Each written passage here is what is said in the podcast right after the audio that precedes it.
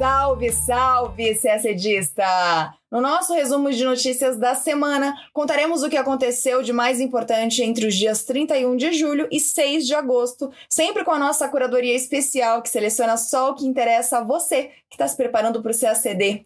No Afeganistão, membros do governo são alvos de ataques do Talibã, que segue conquistando territórios no país. O Irã tem oficialmente um novo presidente, o ultraconservador Ebrahim Raisi. O mundo se mobiliza para conter os efeitos econômicos da pandemia.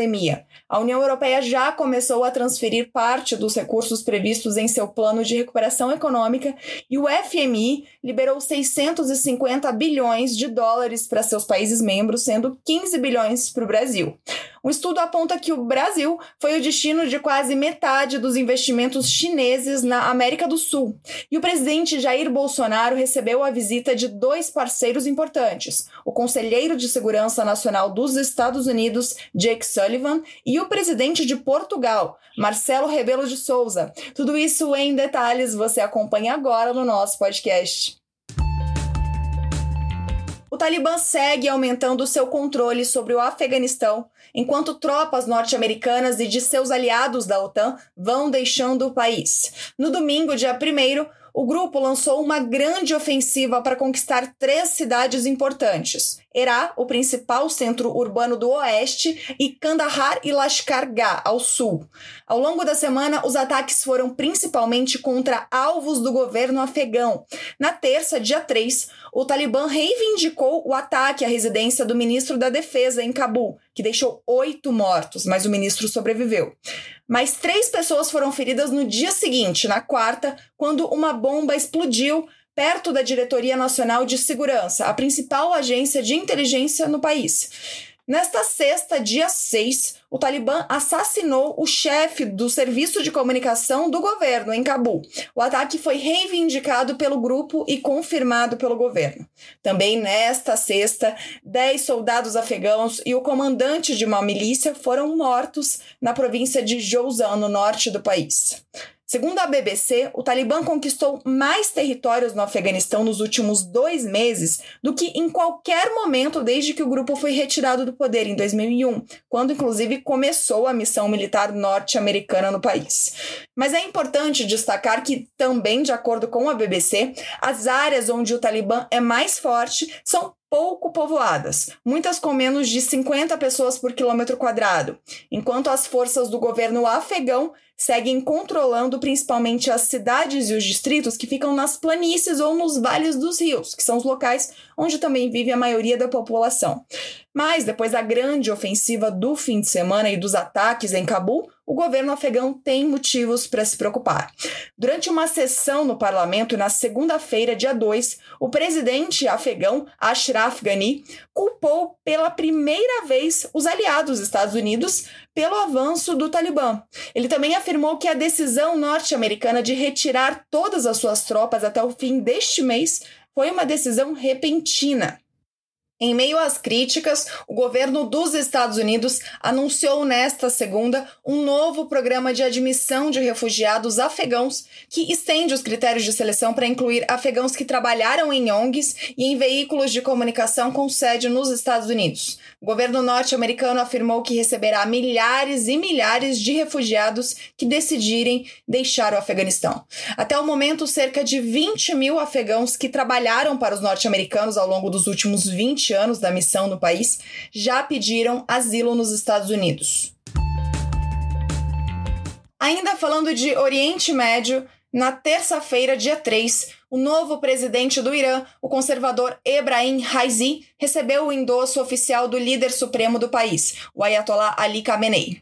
Raisi foi eleito em junho nas eleições que tiveram um dos menores índices de comparecimento desde a Revolução Iraniana de 1979. Raisi foi chefe do judiciário e, segundo analistas, tem uma linha política próxima à de Khamenei. Em seu discurso, o novo presidente listou alguns de seus principais desafios, como o impacto das sanções em especial depois de 2018, quando o acordo sobre o programa nuclear iraniano foi abandonado pelos Estados Unidos. Raisi prometeu acabar com o que chamou de sanções opressoras, mas disse que não irá negociar de acordo com o que ele chamou de a vontade dos estrangeiros. De qualquer maneira, o novo presidente se mostrou disposto a retomar as negociações. Ele também terá de enfrentar uma crise de segurança regional, na qual o Irã é alvo de críticas e ameaças de potências regionais e ocidentais. E aí a gente aproveita para contar outras notícias recentes envolvendo o Irã nos últimos meses, uma série de navios israelenses e iranianos vem sendo atacados na região e a autoria não é muito clara desses ataques.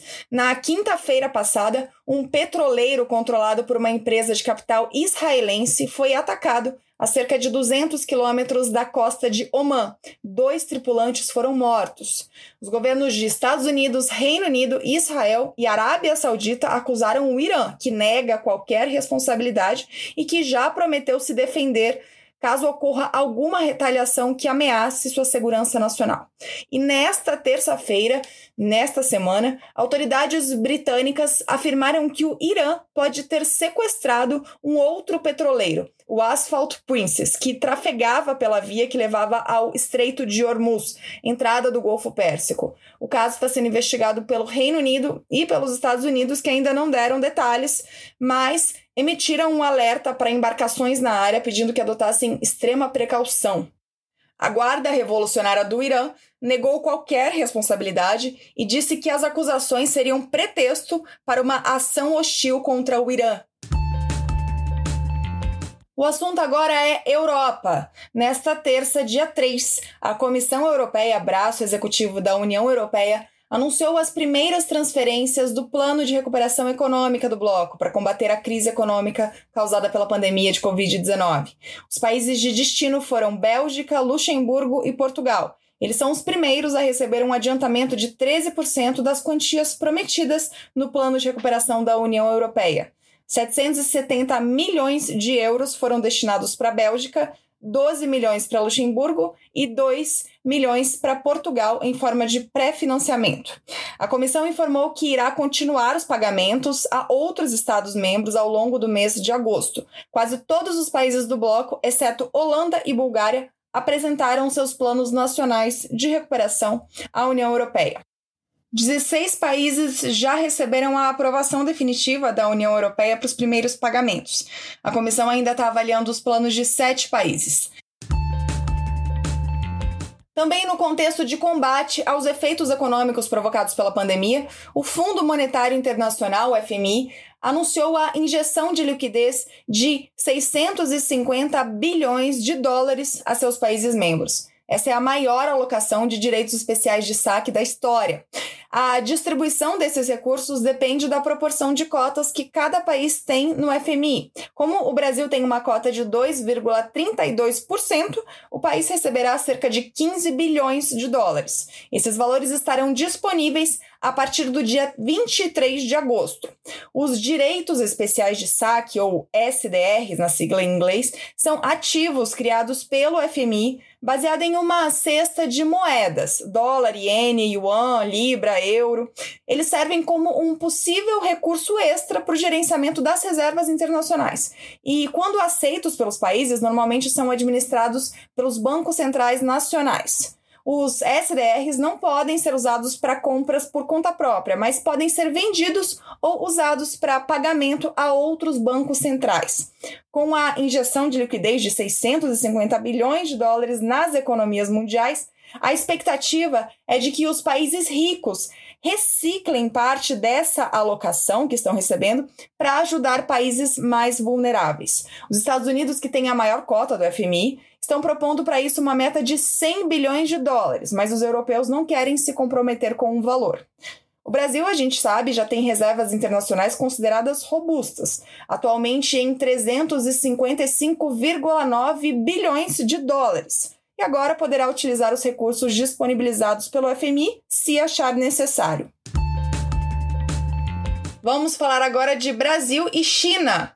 Um estudo divulgado nesta quinta, dia 5, pelo Conselho Empresarial Brasil-China mostra que o Brasil concentrou quase metade dos investimentos chineses na América do Sul, mais especificamente 47%, entre 2007 e 2020. Os investimentos chineses no Brasil cresceram 117% em 2019, mas, sob os efeitos da pandemia no ano passado, os números tiveram queda de 74%, não o suficiente para tirar do Brasil o posto de principal destino dos investimentos na América do Sul. A maior fatia dos 66 bilhões de dólares investidos pelos chineses nos últimos 14 anos aqui no Brasil ficaram concentrados na área de energia elétrica, com 48% dos investimentos. Outros setores, por ordem de quantidade de investimentos, foram extração de petróleo e gás, extração de minerais metálicos, indústria manufatureira, obras de infraestrutura, agricultura, pecuária e serviços relacionados e atividades de serviços financeiros. Segundo o Conselho Empresarial Brasil-China, além das parcerias em projetos de construção civil e indústria, o Brasil também pode se beneficiar do avanço da China nas novas fronteiras de tecnologia da informação. Segue um trecho do relatório, abre aspas. A entrada de investimentos chineses nessa área no Brasil ainda é um fenômeno recente e restrito a um número relativamente baixo de atores, mas oferece um grande potencial para projetos ligados a temas como inteligência artificial, economia digital, internet das coisas, redes 5G, cidades inteligentes, dentre outros. Fecha aspas. E essa é a deixa perfeita para o nosso próximo assunto, que é a visita ao Brasil do Conselheiro de Segurança Nacional dos Estados Unidos, Jake Sullivan. Sullivan é o principal assessor do presidente dos Estados Unidos para temas de segurança nacional e de política externa. Na quinta-feira, dia 5, ele se encontrou com o presidente Jair Bolsonaro e com os ministros da Defesa, Walter Braga Neto, e das Relações Exteriores, Carlos França. De acordo com nota do Itamaraty, na reunião entre o ministro Carlos França e o conselheiro Sullivan, foram discutidos temas bilaterais e multilaterais, como, por exemplo, os desafios resultantes da pandemia e o desenvolvimento sustentável, a defesa da democracia e dos direitos humanos e as questões de segurança no hemisfério. Antes da chegada de Sullivan ao Brasil, o governo americano afirmou que os temas ambientais são uma prioridade para o presidente dos Estados Unidos na região e que o Brasil é um líder natural sobre o tema. A Casa Branca também informou que o presidente Joe Biden deve manter a posição do seu antecessor, Donald Trump, e apoiar a entrada do Brasil na Organização para a Cooperação e Desenvolvimento Econômico, a OCDE. O governo americano também informou que discutiria com o Brasil temas como cibersegurança e o 5G. Não por acaso fizeram parte da delegação norte-americana os assessores do presidente Joe Biden para tecnologia e segurança nacional e o diretor sênior de cibersegurança. Alguns jornais brasileiros publicaram informações de bastidores do encontro de Sullivan com o ministro da Defesa, Walter Braga Neto. Segundo a imprensa brasileira, Sullivan ofereceu ao governo Jair Bolsonaro apoio para que o Brasil se torne um sócio global da OTAN, a Organização do Tratado do Atlântico Norte. Também, de acordo com a imprensa brasileira, essa seria uma tentativa de convencer as autoridades brasileiras a vetar a participação da chinesa Huawei no futuro mercado de 5G nacional. O discurso dos Estados Unidos é de que a presença de fornecedores considerados não confiáveis, como a Huawei e outras empresas chinesas, em redes de comunicação de quinta geração, impedem o aprofundamento na cooperação de defesa e segurança. Por isso, o acesso do Brasil ao programa da OTAN só seria possível sem a participação dos chineses no 5G brasileiro. A eventual ascensão do Brasil como sócio global da OTAN permitiria, por exemplo, aos militares brasileiros condições especiais para a compra de armamentos de países que integram a organização. Também abriria mais espaço para capacitação de pessoal militar nas bases da aliança ao redor do mundo. Na América do Sul, o único país que tem o status de sócio global da OTAN é a Colômbia. Mas não custa repetir, essa informação de bastidor dada pela imprensa brasileira não consta em nenhuma nota oficial. Ela só indica para gente o quanto o tema 5G e o banimento das empresas chinesas são uma prioridade para os Estados Unidos e um tema para a gente acompanhar muito atentamente nas próximas semanas. Também nesta semana, na segunda-feira, o presidente Jair Bolsonaro recebeu o presidente de Portugal, Marcelo Rebelo de Souza, no encontro no Palácio da Alvorada.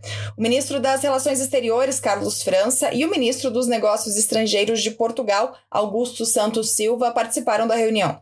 De acordo com nota do Itamaraty, o encontro permitiu examinar a reativação dos mecanismos de diálogo bilateral em preparação para a próxima Cimeira Brasil-Portugal e para as celebrações do bicentenário da independência em 2022.